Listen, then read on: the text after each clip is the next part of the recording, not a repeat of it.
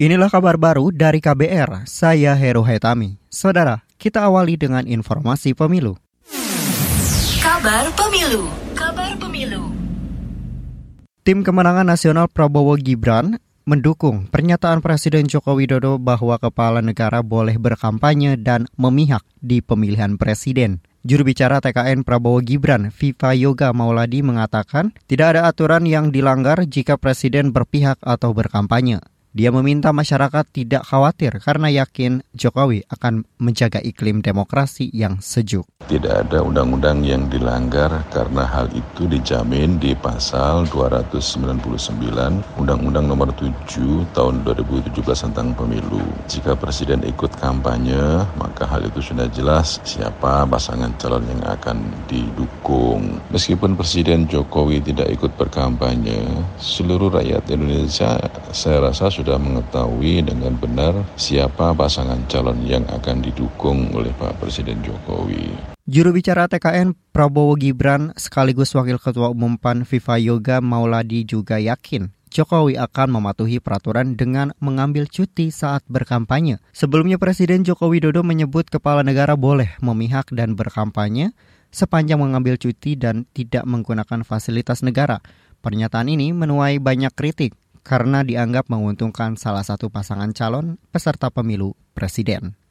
Kita beralih ke informasi hukum, Saudara Komisi Pemberantasan Korupsi KPK mendalami kesepakatan antara bekas Wakil Ketua DPR RI Aziz Samsudin dengan bekas penyidik KPK Stefanus Robin Patuju terkait pengurusan perkara korupsi ex Bupati Kutai Kartanegara Rita Widiasari.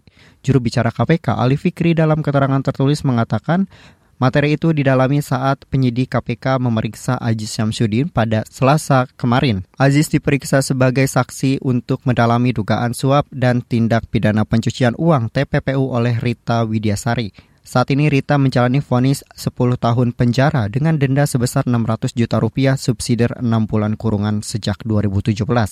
Dia terbukti menerima gratifikasi sebesar 110 miliar rupiah terkait perizinan proyek. Sementara itu Aziz difonis 3 tahun 6 bulan penjara dengan denda 250 juta rupiah subsidi 4 bulan kurungan.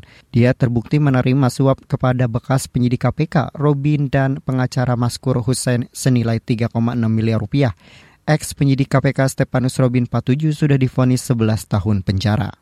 Kita bergeser ke Jawa Tengah, Saudara Pemerintah Provinsi Jawa Tengah menyebut sebanyak 4.700 pelaku usaha mikro, kecil, dan menengah UMKM di wilayah itu telah mengantongi sertifikat halal. Penjabat Gubernur Jawa Tengah Nana Sujana menargetkan bakal menambah jumlah UMKM bersertifikat halal. Tahun ini ditargetkan ada tambahan pemberian 500 sertifikat halal kepada UMKM. Sertifikasi halal bagi para pelaku UMKM.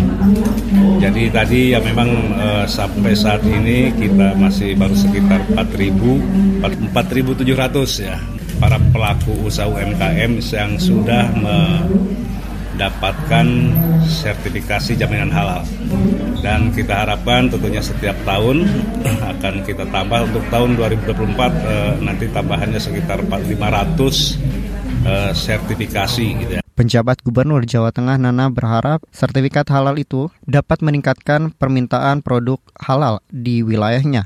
Apalagi saat ini populasi di wilayahnya mencapai 36 juta jiwa. Inilah kabar baru dari KBR, saya Heru Hetami.